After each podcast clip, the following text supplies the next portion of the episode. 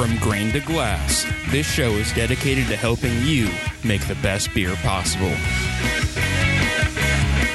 So strap in and hold on to your mash tuns. We're homebrew bound. Welcome to Homebrew Bound. I'm Casey, And I'm Brian. And I'm Katie. Yeah, y'all. and this is the best beer show on the internet. I'm crack open a Modelo. We've I've, I've never had two co-hosts before. Like I'm I'm I'm already just assuming Katie's a co-host now because I want her to keep coming back. That's fair. So, I'm a co co-host. Co co-host. Uh, oh, I mean, I think we are all co I think we're all co-hosting, Coco hosts. right? Is is that? I mean, wait, do we have do we have cocoa puffs? I would eat some.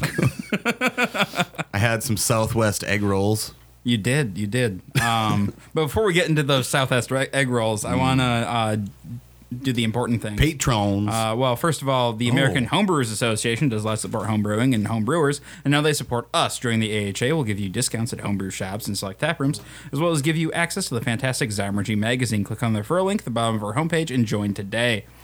I would also love to get a, give a shout out to our patrons, specifically our black belt patrons, Andy Thompson and Devin Stinson. If you, be, if you would like to be as awesome as those guys, head on over to patreon.com slash Studios and become a patron today. Uh, for as little as a dollar a month, you can, uh, I mean, you can really help support us. And if it $5 a month, you get access to our live stream so you can actually uh, give your interesting things on uh, kveik yeast strains Yeah. uh, in the live chat. and I'm weird looking, so Right. There's and we're that. Gonna, we're going to talk about that in a minute. Uh, That's Well- the only reason I'm here. or to talk about Brian's weird lookingness. Yep. Uh, and then uh, if you're going to do any Amazon shopping, head over to blindnessstudios.com uh, and then click on the Amazon link of our homepage. Your Amazon shopping as normal. Uh, and we get a bit of a kickback from Amazon. really helps us out. All right, Brian. What have you been up to beer related lately? so it'll be good, a good one for this episode, but next week meh, might not be. Let's see here. Uh, we did the uh, barrel aged beer tasting. So, uh, like, and correct me if I'm wrong. You guys did the tasting and the blending as two separate sessions this time, or that was the idea. Katie just looks at me like, hmm. Like, no, we, we did not get to the blending part. Uh, this it's just too much co- like conflict going on. like like Mondays, Mondays and Thursdays, I have to drive the kids around after school, and so it was like I can't do it on Thursday because I'm not going to drive the kids around after I taste like 16 barrels of b- barrel aged Yeah. strength beer. Oh yeah, yeah, Um. that makes sense. You're you're being a responsible Papa Brian. Correct, correct. Uh, the the wise uh, Papa Brian. I mean, we would never call you that. Oh, fair. Yeah. It's low on wisdom. in, in any case, so we did the the barrel tasting. Uh, tasted. I can't, I can't even remember how many barrels I wasn't there. do we have going. Yeah, no, you were Yeah. not. oh, had- you missed the. Uh, I did. Yeah, yeah. I'm you know well- I'm, I'm still shuffling my time between Oh, okay. two places, so it's Yeah. like I walk in to Hop and Barrel and I'm like, what's what's happening? What's going Mm-hmm. on? We haven't done the barrel tasting yet. Yeah. Uh, we need to get those in barrels a week from yesterday. Yeah. Uh, we'll get there. It'll happen. It'll happen this week. I hope. Uh, I don't know with all the new orders from distributors and how all that kind of works, and then in, and then trying to get Katie inter- integrated into full time. Not that you weren't there a lot as it was, but in any case, uh, we tried all the different barrels. There were uh, a few barrels, uh, and I don't know how I feel about name dropping the barrels necessarily, but I guess I will just because for for funsies. It, I mean, it, it matters. It, it really does. Uh, does. We we found that the Buffalo Trace barrels that we tasted last year after they were in for a while uh, needed another year of time, Okay. and now that we've they've got that year on them or two years on them rather, roughly, um, they're tasting great. Uh, Four Roses seems to develop a little faster for us Okay. uh, with that particular beer that we put in it. Um, and then there was a different uh, imperial stout, whole different recipe that was in a few of the barrels as well. Um, I don't have the, speci- the specifics in front of me, um, but yeah, it's, it seems like we'll have some decent stuff to blend this year. There was some stuff that needs to uh, sit uh, for longer that was just kind of not not ready, and there was Unfortunately, uh, the that wine barrel Yeah. that was it was beyond horrible. So Yeah. uh, was it? What did it? Did it sour? Did it just turn? Or Vegetal. oh, is Yeah. that's a weird thing to pick up from a wine barrel, isn't it? Or no? Yes, in that I believe it was probably because of the um, the cocoa nibs. Okay. Yeah. I think I don't know. What do you think? I didn't taste it again. I wasn't there, but yeah, that makes sense. The first time me, we you tasted know. it, it was like, whoa, god. Yeah. And then like it was way worse. Like we we bungled that. It's What? Uh, so it happens. Um, I mean, our listeners and I are wondering what uh, what kind of beers did you put in the barrels? They're all Russian imperial stouts or Okay. or imperial stout. It just I mean well, I mean, it, it depends on the grain bill. We, we Correct. talked about this when we were talking about Baltic porters and Russian beers. So Yeah. If you would like to know more about that, listen to our Every Style Challenge episodes where we went in depth on every style that we unfortunately brewed. man, that was Um, a long time ago. that sounds fun. It it was at first and towards the end. In the middle, it sucked. Like beers uh, forty through sixty were the worst because I was over it. Yeah, Mm. I remember those days. Yep. So yeah, Um, um, that that's that went down. Uh, I mean, that sounds like a really fun day though. Like trying it different was. things and it, you you would think you'd get pretty schwasty, but that's if you finish drinking all the samples, and you've got to remember that they're warm and uncarbonated too. Yo, yeah, yeah. Well, So- and then so you're so I remember was it last year or the year before you guys did your barrel? It had to have been last year. You did your barrel and blending day as the, at the same time. uh, that was not. and then this year you made the decision to finally split it up. yeah. So Yeah, so I think the the blending is like Tuesday or something. Okay. You know, in Yeah. a few days and maybe Monday, whatever, and we'll get it figured out.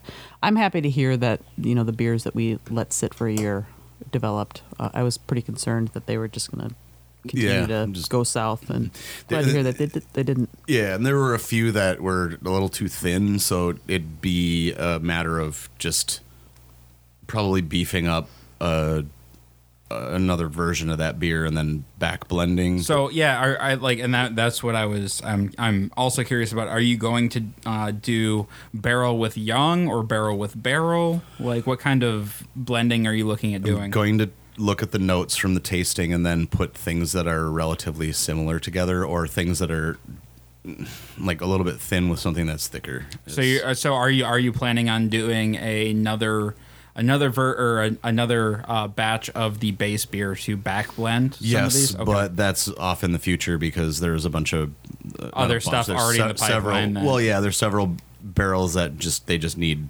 time and back blending. Okay. It's the same situation as last year. And actually, you should since you weren't there, Katie, you should know that the the one beer that we kind of tasted and we were like, Ugh, infection, and then you plated it and there was nothing. Um, that one actually ended up being really good. Good. Now, Yeah. so I'm super happy we have. oh, so you tasted one and you thought it was infected, but it wasn't. Yeah, it just had a weird flavor, and then yeah, so I yeah we went through and there was there was maybe three barrels There were from three. Mm-hmm. last year that it was like there's there's got to be infection happening here, and I you know plated them and two of them did, and we you know Mm-hmm. Dumped 'em, discarded, got rid and of then 'em. the third one I was like no it's just there's just something happening with the, the development of this beer that we need Oh, to give it some weird. time, and we did, and I'm glad to hear that it it all turned out. super lucky to have a lab. Super lucky to have a lab director, and that is awesome because we're still talking We're, about we're, we're still talking talking about yeah. yeast. We're, We're, gonna we'll talk get about into the, labs. the We'll microbiology of stuff. Mm-hmm. So, all right, Katie, what have you been up to beer related lately? Uh, you know, still super busy. Um, at at uh, Splitting your time between two Yep, breweries. yep. and- At Bobtown, I brewed a triple, a Belgian triple, so Oh, that'll wow. be ready in in a time.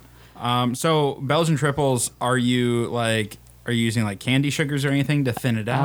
Uh, I use just table sugar. Just table sugar? Yeah. Okay. And actually, I used a, uh, a saison yeast. So is it a, is it a triple or is it a is it a triple saison? Oh man, Um, I mean, so yeah, I did a the saison that we tasted last week Mm-hmm. in one of our in the one of our podcasts that we did. One of the- Uh, yeah, Marathon. yeah, yep. um, you know, I don't like to just dump yeast down the drain, so I feel like I need to use it at least one more time. So I thought to do this um, inconceivable Belgian triple, but I used a, a, a saison yeast for it, so it's it's it's a little bit different, but you that'll that be one ready. before? I have, yeah.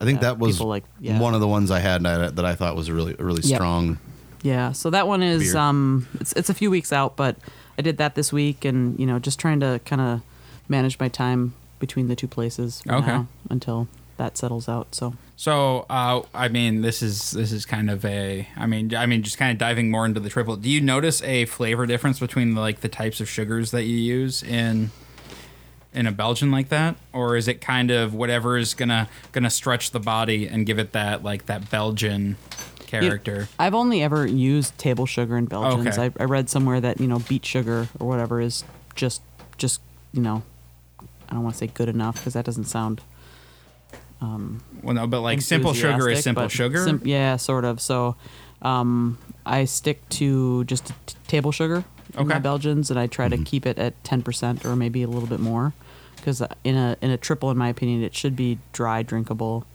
um, light. it should sneak up on you. Yeah. Yeah, and the body should. I, I like to. th- I like to think of it as like stretching the body in a sense where that table sugar kind of thins the the body out a little bit, but it makes it attenuate a, a ton more. So yeah, it is dry. Often there is like a almost like a cider like quality to it because of the way that that sugar works. Because you know, it was, as we've learned, yeast are lazy; they want to go for simple sugar. They'll they'll always eat that first. Yeah. So this beer, you know, I brewed it a few times in the past, and it's a little different this time because I'm using that saison yeast instead of whatever yeast I was using in the past. So it won't it won't be the same beer, but it'll still be super dry, drinkable. Do you recall the strain number? um, OYL 026? It's a French saison, I believe. I mean, it is a French saison. I don't know if that's the strain number, but it's Omega. Oh, okay, yeah, that's right. Omega yeast. Yeah. Are you primarily primarily using Omega? Uh, no, I actually use. I was, um, but I switched to my my house strain at at Bobtown is just USO five, which I was super hesitant about using a dry yeast. Yeah. and then you saw how it worked at the Yeah. at our brewery. Yeah, then it works. You know, um, so you treat it well and do do the things that, that you know. Well, I mean, we've talked about it, but yeah, you can really know, seriously knock some bucks off the batch cost Yeah. by with dry yeast. yeah, Yeah, I mean, uh, uh, wet pitch. Uh, we're we're talking what about seven hundred bucks? Yeah. I think for uh, without yeah. without shipping, I believe. I mean, I thought I was overpaying with seven. Like, yeah, and I, I mean, I, I when I s- when I when I say I was hesitant, I I I was very hesitant about using a dry yeast. I you was too. USO five, USO four. I was like, nope, that's just it's not good. But Uh, started- you is a- start talking to people that are now, um, y- you know, working for those those yeast companies, and and they're treating their yeast diff- differently as they manufacture it and all the things, and um, it's it's been great. It's I, I don't regret switching over to not not to say there's anything I, I mean you know obviously yeast is a is a wet thing and it prefers a wet environment. I'm not saying everybody should switch over to dry yeast, but for a for a, for a brewery where you're saving hundreds and hundreds of dollars per pitch, it's not. I mean, that's it's not an insignificant cost. Yeah. No, the overhead is insane. Yeah. Yeah. You're, we were talking about this earlier, the cost of goods situation. Yep. Mm-hmm. You ha- it's stuff that you have to buy regardless. Not your entertainment budget that you. Sp- But I will say for my That's you the know important one. my U, my US so you know USO five that's my hou- my main house strain. But for my kind of one offs where I switch up the yeast, maybe I want to use an Irish ale yeast or a Belgian yeast, then I'll go and, and switch it over to a to an Omega or a um, you know White Labs or So why I. I mean, and like this is compl- ac- actually no. We, I, I would love to ask this question, but we're already 15 minutes in. We should probably actually get to our discussion topic. Huh? what? So I'll move this over or my Yeah. questions over to next week. Sounds good. um, and they'll come out. It's okay. So today uh, we're we're uh, continuing our journey uh, into deep into yeast, and actually I think we might be wrapping up pretty soon here. Uh, but so uh, the past couple of weeks we've we've talked about viability and vitality and thrown these words around and they're very similar to each other. So we're going to talk about that. We're going to talk about the di- and then we're going to talk about the difference between rinsing and washing because those terms get thrown around on forums and stuff pretty interchangeably, but they're very different processes. So I'm hoping we can cover that today. So first, uh, yeah, we're gonna start. We're gonna start talking about viability versus vitality. Um, so at the basis, um, viability is a percentage of living cells. So it's basically like if all of the cells or all of the yeast is alive in your sample, that's 100% viable. It's good to go. Um, if only 10%, uh, or if 10% of the cells are dead, it's only 90% viable. Pretty simple, right? Like, is there? I mean, I don't like as as far as a measurement go. This Yeah. pretty, pretty, uh, pretty standard. Um, and according to the book, you shouldn't use yeast that is less than ninety percent viable. Like, in your guys' opinion, is that right? Like, have you used less viable yeast or no?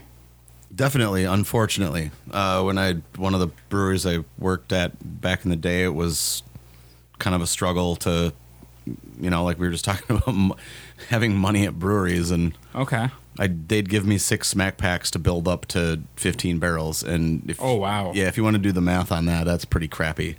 Um, so you're, uh, you know, it's you shouldn't use yeast that's less than ninety percent viable due to flavor considerations, and by that I mean you're going to end up with punishment beer. I mean, Brian, what is punishment beer? It's beer that tastes like shit, but you But you have to drink it. it's- You could still like, you know, drink a few in the garage. And, I've brewed a lot of. Trust me, I've brewed plenty of punishment. As a beer. home brewer, I've brewed a lot of punishment beer. yeah, exactly. I've gotten uh, like the the one thing I will say anybody looking to um, do the every style challenge, the one thing that will give you is uh, less ownership over like you you won't feel as precious about your beer as you're Right. much better at dumping it down the drain than you are when every batch is special in its own way. Yeah. No, some beers are trash and they deserve to be dumped down the drain. I fed the beer honey and nightshade. Well, I mean that's that's that's the beer you're feeding to Gordon. Hi, Gordon. I mean, yeah, he's listening. I know. Uh, all right. Um, so some viability tests are inaccurate. Um, so an actual viability of like an, especially if you're doing like an old culture, uh, could be lower than expected. And I don't have any authority here, but Katie, is there anything you can say about viability tests that? I mean, unless you look at it under a microscope and you know you use the um, Uh, what's that blue dye. Uh, oh wait, hang on. been a I have while. I have Methylene. methylene. yes, yes. methylene Unless blue. you use that, and you know the the the healthy cells will digest that basically, and you know take that blue dye and make it not blue, make it clear, and you can count blue dead cells versus non-blue cells. Um, the other, the, the only other way to test or really test viability is look at the the date on your pack of yeast and put it in your little yeast calculator that they have online, and you know say, oh, this this you know pack of yeast is X amount of weeks old, so it's this amount of viability. Okay. You know. All and, right. and in my opinion, you know, with viability is if you have a, you know, say you have a, a, a yeast cell pack that's only 40% viable, you know, you, we can get into this, but then, you know, vitality becomes a, a point and you can, you can work on it. It's not like you, you know, it's not 90% viable. So dump it down the drain. There's ways to, you can build you can build up uh, viability. yeah, there's ways to fix that. All right, Brian, will you start talking about vitality for us? Yes. Oh, thanks, Uh, bud. so vitality is uh, this is a measure of the metabolic activity of the yeast. So a culture that's healthy and strong and uh, is ready for fermentation has a higher vitality. So a culture that's old, tired, starved, not ready uh, for fermentation, and that's uh, low vitality. So with viability, we're talking percentages. Is there like um, metrics of vitality, or is it like high, low, medium? Like, is there like a set metric for vitality, or not really? I, this, this this isn't like a this isn't a test question. I'm actually looking for like if you guys know. I don't, I don't, know. I mean, don't know. Okay, I think that it's it's like if if if the if the if the yeast cells in the pack they either can consume sugar well and they're alive or they're they can't. okay. So it's pretty you know? binary. Yeah, It's either Yeah, I mean, we're talking about vital like, or not- it's I'm not. like vitality gets like lowers or is less when there's like long-term storage involved stuff like that The other thing, I mean, you know, the thing is, is yeast have, you know, um, dormancy mechanisms. So if you have a, you know, it's like again, you have a, a yeast cell packet that you do the math, you you know, you type that the date of the yeast cell pack in your in your calculator, and it's like this, you know, this is only twenty percent viable. That means there there are still yeast in there, and they've gone dormant. So you give them the sugar they need at a rate that they can handle it. You Mm-hmm. don't want to, you know, you don't want to push a bunch of sugars and, and things on them, but you give them the, the things they need to sort of like bring them back to life, and then they'll start eating sugar, they'll start reproducing, and they'll start doing their thing. Okay. But, Yeah. So know, the the term what Katie's talking about is simply just called revitalization. Um, So you all right? So yeah, so if, if it's low, you can revitalize. So we don't really need a metric for yeah, yeah. where it's at. They'll come out of dormancy, and then I mean, I guess if they're in dormancy, they are they still vital? I mean, I guess. mind blown. oh, I, don't- I don't know. So a, a, a good a good uh yeah, we already kind of went through viability, but like you you can also do like a test pitch on yeast for viability. But Oh, okay. right. As far as vitality goes, like at the the morning of the brew day, you can determine how much yeast you need to pitch, and then throw it in a container, uh, stainless vessel, uh, and then let the temperature rise to seventy to seventy five. Are we talking about uh, re revitalizing? Yeah, is that Well, well, yeah, we'll get that. Sorry. get to that in a minute. All right. But- uh, so, but that being said, you want high vitality, obviously, for fermentation. You can overcome low viability with a higher cell count, but you can't overcome low vitality by throwing more yeast at it. So, before you, you use like a lower vitality uh, cell, like before you use lower vitality cells, you should make an, uh, an effort to increase the vitality. Yep. And then we'll get into that method. by by that re- revitalizing your yeast. Correct. But if you have low viability yeast, you could just add more like viable yeast to that, and that would make that percentage go down because that's how percentages go work, right?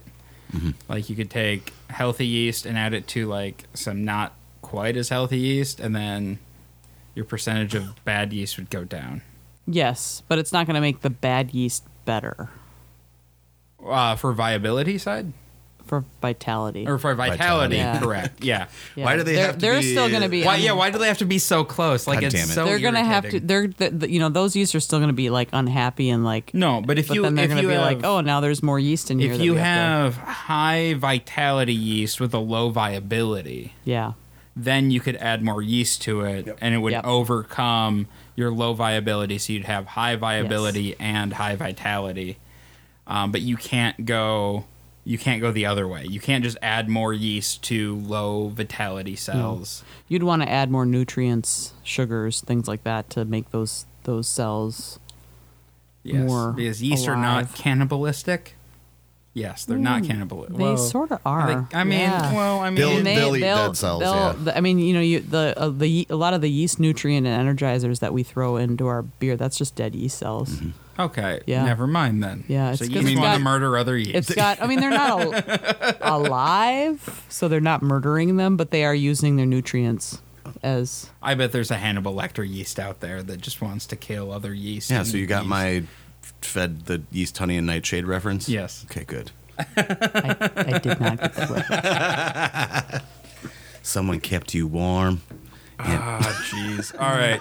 So, uh, methods for testing viability and vitality center around kind of three things: uh, loss of replication ability, loss of metabolic ability, or loss loss of metabolic activity, and cell damage.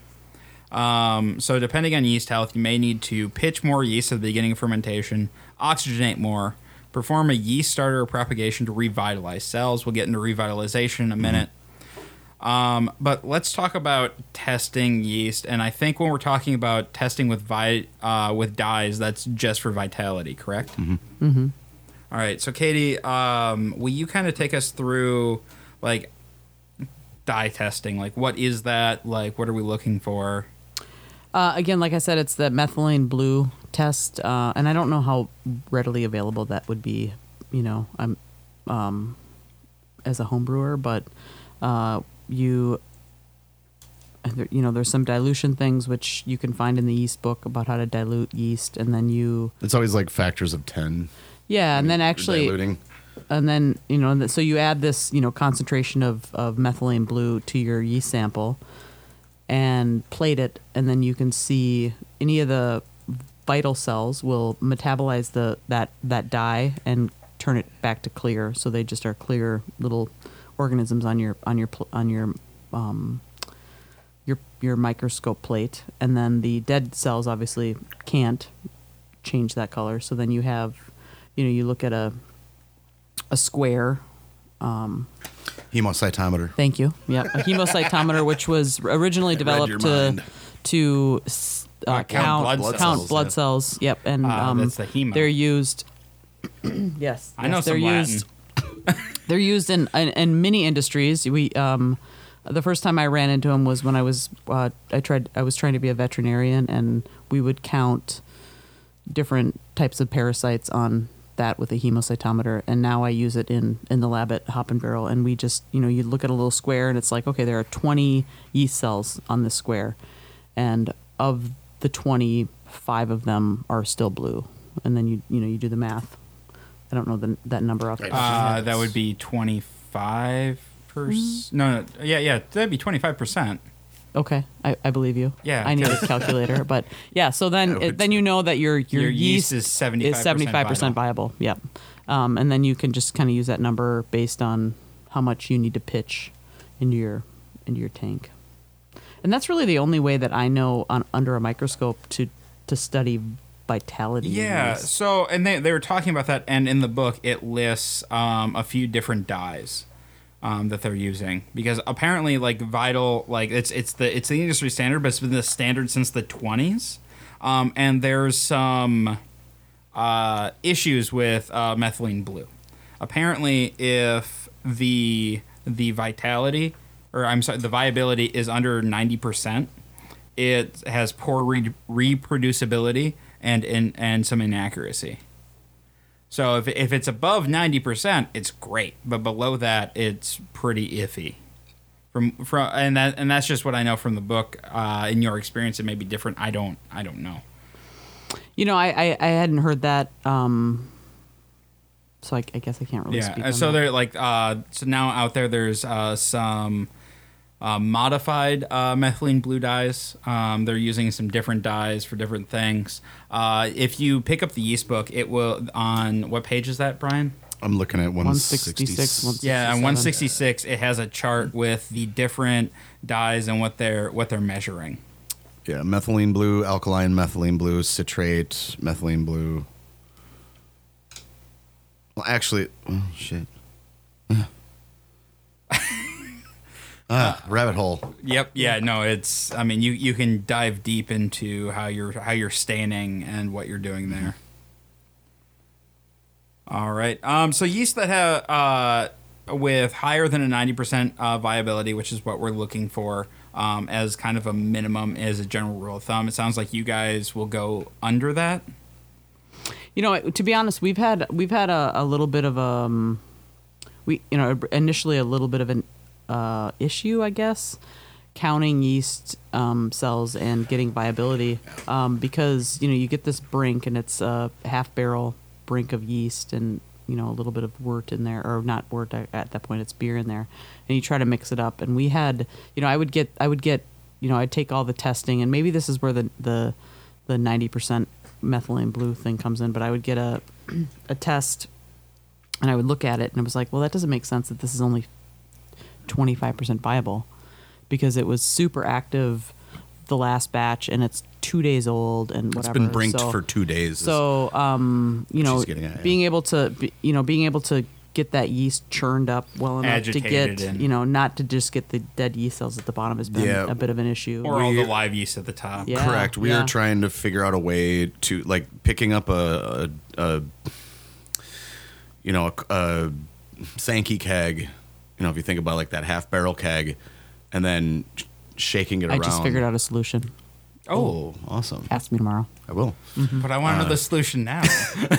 In any case, we're, we're having trouble figuring out a way to like mix mix the mix it up because if you think about what the yeast looks like in the cone, like I said, it's like Neapolitan ice cream. There's there's you know dead on the bottom. There's Watery good, on the good top. stuff in the middle and watery stuff Yep. on the top, and, and So my uh, we can talk about my solution. I so you know, we usually like it, you know we yeah. dump out what we th- see as sort of the sludgy bottom dead stuff. no, and it will And and, then that we- stuff will be darker. And, Oh yeah, you can tell. I mean, it's like chunky and, Yep. and tastes and smells weird. Yeah. Um, and then as we see the the good, healthy, creamy yeast come through, we'll start brinking that. Mm-hmm.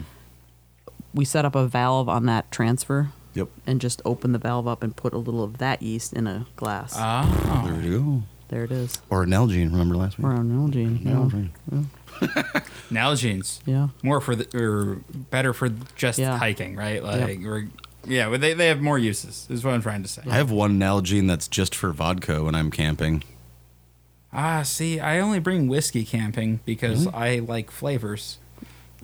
I, I agree put with you. grape, I put gra- I put grape Kool Aid in it. Yeah, I yeah, that doesn't I, fucking fo- count. I found out. I found out two weeks ago or something that Brian, he, you know, he has a, a water bottle at work, and I'm like, oh, Brian's drinking water. No, he's drinking grape Kool I Aid. drink grape Kool Aid That's the only thing he drinks. really? all day. At work, yeah, Are Yeah. you four? yeah. If you ever, He might he might start with a cup of coffee, and then he's like, if he's got a bottle of water, it's great Kool always Aid. grape Kool Aid. Like every time I chat with Brian, and I mean we've been we've been friends for many years now, but like the bar just keeps getting lower. Well, that's it. Pretty soon you're like, "Oh, buddy, come on." We're, we're a band of misfits. man. uh, yeah, grape Kool Aid. All right, man, grape Kool Aid that works for you. That's I mean that's good. Vodka grape Kool Aid is Oh, just I what mean, just yeah. That's I mean that's that's what I drank when I was you know a freshman. Yeah, maybe I'm still a freshman in here. Good here. for you. Good for Here in you. my heart. What, All what's, right. our, what's our runtime at? Uh, well, we're gonna get there. Um, You, you don't want to chop this up and No, no, we. I, I think. I, I think we can get through it. All right. We. Yeah, we're only at a half hour. Let's so- cruise. yep. All right. Uh, yeah. So you can have yeast with higher than ninety percent viability, and it will still underperform because of low vitality. Uh, most vitality tests are expensive, time-consuming, controversial, and not user-friendly. Um, do you guys have any vitality tests that you actually do, or is it just viability? you know, like we reuse these so frequently that there's not. That there's no reason to. Like, No, If and- it's fermenting well and before it should ferment Yeah. well again. And there's also a you know a, a generation threshold that Mm-hmm. I'm willing to reach as a brewer, and that's usually That's good five or six. there's you that, know? and then uh, we, you know, pitching by weight Yeah, has 100. What do we decide? 150 pounds on the per 15 barrel or something like Yeah, that. or 'cause the- whatever. Oh, the keg weighs what 30 35 pounds you know whatever. It's in here somewhere. yeah, right yeah, Yeah. it's whatever knock it loose if you can but in any case yeah pitching by weight is pretty much always how I've Okay. done it Um Yeah. So yeah, like and then, like I said, like there's not really a good um, vitality test except uh, we mentioned before. If you do want to somehow like kind of test your vitality, you can do a crude uh, like test to pitch a portion into a lab size test fermentation, and if like that begins with the expected time, the yeast is probably vital. All right. Um, so Brian, you want to take us through revitalizing, considering you started that already? yeah sorry about that uh, if you Oh, have don't low vitality yeast you can revitalize it with fresh wort uh, you shouldn't revitalize yeast that's depleted by poor storage condition, conditions or uh, like a long-term storage so if it's too you know you've stored it too warm or too cold uh, or is you know i mean uh, how many days I think last week we said seven. said seven Yeah, I would yeah say seven to 10 Mm-hmm.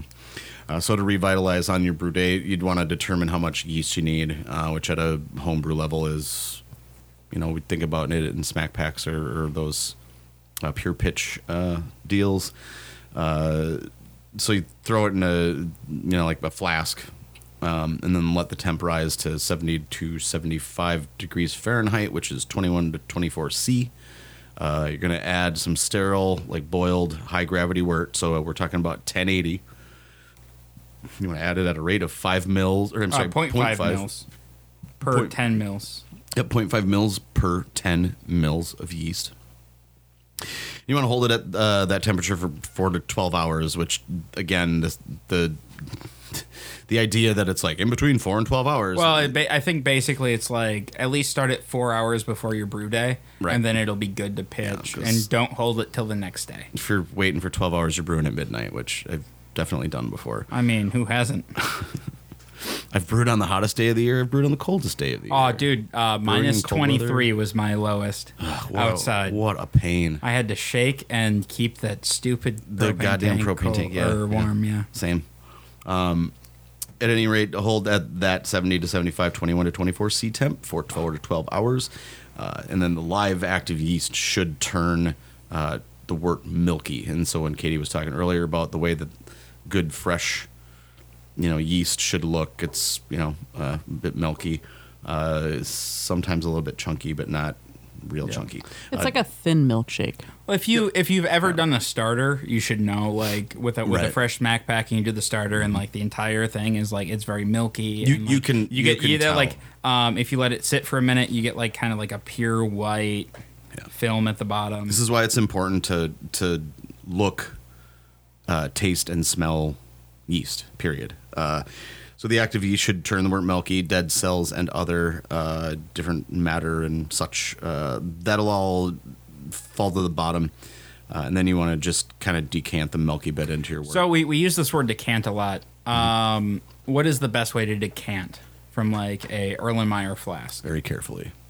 So you know how you you pour a you pour a uh, beer from a bottle, and you you know you have these craft beers or Just, like, right in there and they and have that like they have that like layer of Sediment at the bottom. sediment at the bottom. It's sort of like that. Like Okay. as soon as you sort of hit a point where you know you're getting through that like watery top layer, you're pouring that out, and then you sort of see like okay, this is getting a little bit thicker, a little creamier. That's then you pour that. That's the stuff you want, and then you start to get to the end where it's a little dead. Although that stop. that stuff tends to just sort of like stick right to the Yeah. bottom. Mm-hmm. And I'm not a I'm not opposed to even taking a little bit of that with your your To make your, sure you your get middle all the layer good stuff. because there are some vitamins in there that um, your your healthy yeast cells will use up. You need vitamins and minerals. All right.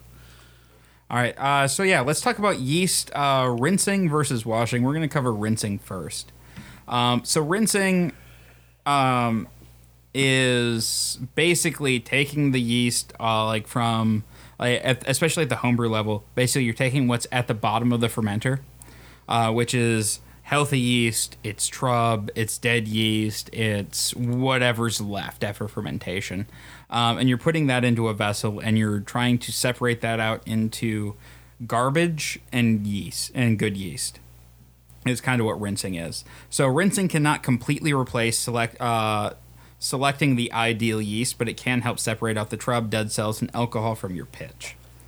Um, so the steps here are we're going to harvest the yeast into a sterile or sanitized container for the yeast solids and at least four times as much sterile water by volume. So you want to look at like how much you think you have it there, and you want to have a big vessel to kind of put it in. Um, giant pickle jars work great. Um, I mean, because they're glass and easy to san- sanitize. Yep. Um, you want something that you can see through, right? Can you use the carboy that your the yeast is in? If you were to just I mean, I don't. I don't see why not. if you were to just add the sterile water to that. No. Yeah. Um. Yeah. Yeah. You could if you if you like cleaning carboys, do that. I mean, I it, Nobody that- likes cleaning cars. No, that, that's a personal thing. Like I hate carboys. Uh, big bath, big mouth bubblers are my are favorite awesome. because they're a carboy that you can get your hand into. Yeah, whole arm. no, I mean, uh, so you, you know, you have this this yeast sludge at the bottom of your Yeah. carboy, and if you were to just pour the four times amount of sterile water into that, Yep. and mix it up and do your thing and let it do the And let it layering thing that we're wanting. To Yeah, because I. I suppose that is, it's then- already sterilized or already and then pour it into something else. Yep. Yeah. Yeah, that would work. Yeah, so do it right in your carboy. Uh, so basically, what we're doing is we're adding cool, sterile water to the solids while retaining about 10% headspace in the container. We need that because we need to mix up the the solution. It's going to be foam, too. Yep, there's going to be Yeah. foam. There's going to be a lot of like, and you're going to shake this vigor vigorously. So you're going to seal it and you're going to shake, um, and then you're going to let that container sit to let the trub and the yeast settle out. Um, so the trub, like anything heavy, is going to drop to the bottom a lot faster, and that yeast is going to stay in suspension. So about 10 minutes after that, you can discard the watery top layer, like we were talking, Yep. Once again, Neapolitan ice cream. It's in Yep. Three layers. and decant that um, that milky middle layer, and then throw away the bottom layer, and that then you've rinsed your yeast. Or first taste the bottom layer. Get your, you know, look at it, Taste all three. touch it, feel it. You know, use use your all of your senses to to At the bottom of a carboy, it's Try to hard figure to out get yeast. to that bottom bit. We'll poke a stick in there. Why, You gotta get a really long stick, man. Where do you find this stick? The stick store. What the fuck? Stick store. The look on your face after you said stick store was priceless. it's a good point, though. I mean, uh, you know, even maybe not even tasting, but you know, you you you you have your watery that you pour off, pour pour it into a container, look Yeah. at it, smell it, taste it, and then you you pour your the stuff you want into another container and carefully because that's something you want to reuse and you want to keep it as sterile as possible. Look at it, smell it, taste it, and then you have the trub, the the gross stuff. Do the same thing. Look at it, They're gonna be they're it. gonna be different. You know, I mean, it's just it's different, different. you Well, know. I mean, and like what Brian has said multiple times before he brought up Stick Store, um, when he still had credibility. I was just gonna say before he lost all respect. I feel like having Katie here is lo- already lowering my credibility. No, but it's uh, like it's important to taste everything like the entire way. Like taste your grains, like smell your hops. Like You know what the worst Don't taste the hops. no, don't. You'll be tasting them for a wordy week. wordy hop water like pre-pitched Yeah. hoppy wort is the grossest Yeah. in the world. Yeah, you're not Yes, wrong. thank you. it's es- especially Terrible. like yeah, if you're doing like a double or triple. I would rather IPA, taste yet dead yeast. Ugh. Yeah. Yeah. You're like this tastes like garbage. Why would anybody want to drink this? That's why tasting off tanks in the middle of Fermentation a, is. a, I, an IPA firm, I'm just like, "Ugh." Yeah. It's- yeah. it just tastes. All right. It's just green. Mm-hmm. Um. So washing. Ha, do you guys? Do either of you have experience with washing yeast? Man, I tried it a couple times and failed miserably. Okay. Um, good. So we're all talking from a place of Yeah. ignorance on this one. Um, so washing is different from rinsing in the fact that washing is basically using acidification or other chemical means to reduce the number of active bacteria while trying not to damage the yeast cells, which you can't do. No matter what happens, if you're washing your yeast, you're going to damage the yeast cells because I mean it's acid and you're like you're acidifying your yeast. Um, so washing has different results based on different strains and does uh, does reduce yeast performance and viability. Acid washing uh, does not completely remove bacteria. So if you have an infected uh, yeast batch and like you're looking to like reduce the amount of like uh, lactobacillus or something in there, it's it will reduce it, but will not completely remove it. Um, and you cannot rely on washing to clean up a contaminated pitch, like I was just saying. Um, use only as a preventative measure against uh, small amounts of bacteria.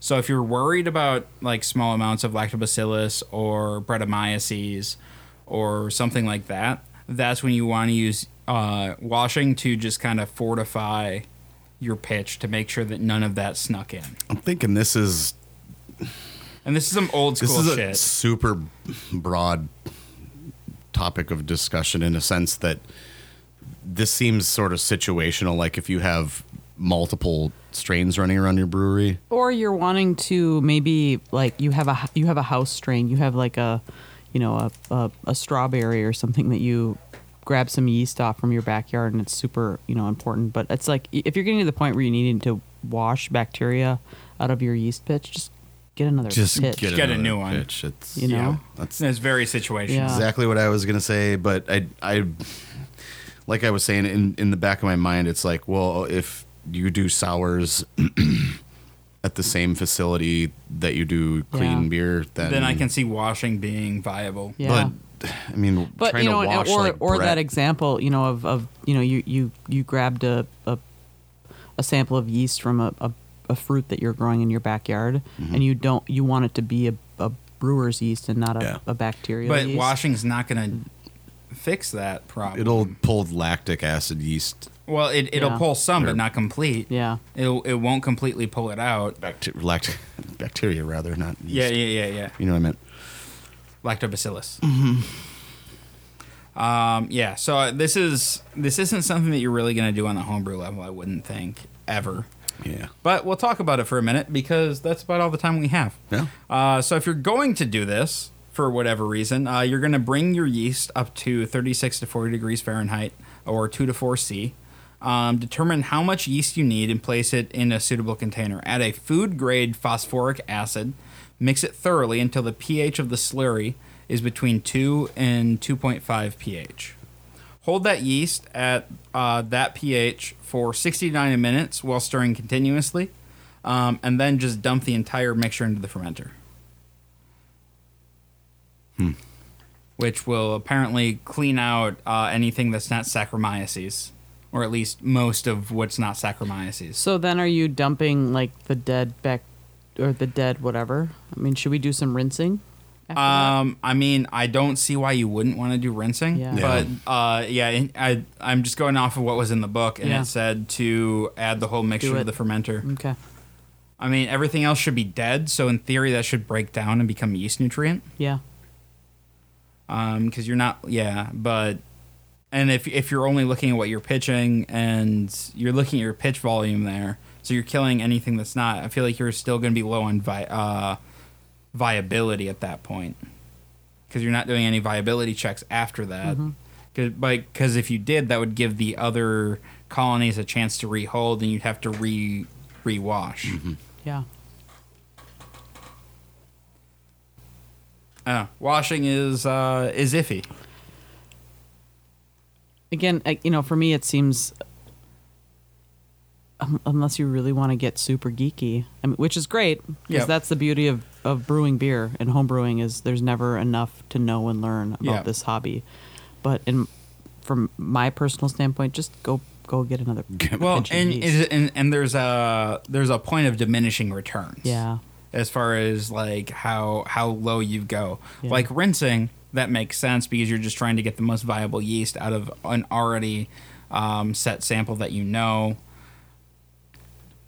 Washing is you're trying to. I feel like washing is you're trying to give CPR to a dead man, like. like you you you have this yeast that's on the verge or already has been contaminated and you're trying to save it yeah, and at, at a certain point it's just lost and you gotta you gotta go for broke and there's a lot of brewers yeast in this world. I mean, you think about the amount that we just dump. You know, It's- yeah, Yeah. it's I mean, easy it's to just grow. like we don't need this because every every batch of beer, from my experience, you know, you you put a pitch of, of yeast in, in a beer and it grows three times more than you need for your next right batch. and you just you you brink what you know yeah, yeah. So on a homebrewer scale, even if you're brewing once a week, you only need a th- a third of the yeast that you're you're growing from each batch, and on a commercial scale, it's a little bit better Yeah. because you can reuse that, but you're still dumping yeast. You yeah Know? well and i've i've i've met homebrewers who slant and regrow and stuff and they're like Yeah. well i haven't bought a pitch in And that's great. 10 years And i'm like that's awesome Yeah. Yeah. but how much time have you put into that when i mm. can just seven dollars and get a And- pure lab Yeah, and like I said, it's it's that's the beauty of the hobby is you can you can get to that point too where you Yeah. can slant and wash and do all the things. Mm-hmm. But for me personally, it's just I don't. mm, Yeah. all right well uh should we get out of here guys Yes. Alrighty. Well, guys, thanks for tuning in this week. And if you have any questions, comments, show ideas, what have you, go ahead and choose an email at feedback at blindnewstudios.com. Follow us on Facebook at facebook.com slash blindnewstudios. You can follow us on Twitter at blind underscore ninja. And I'll see you guys next week. Peace.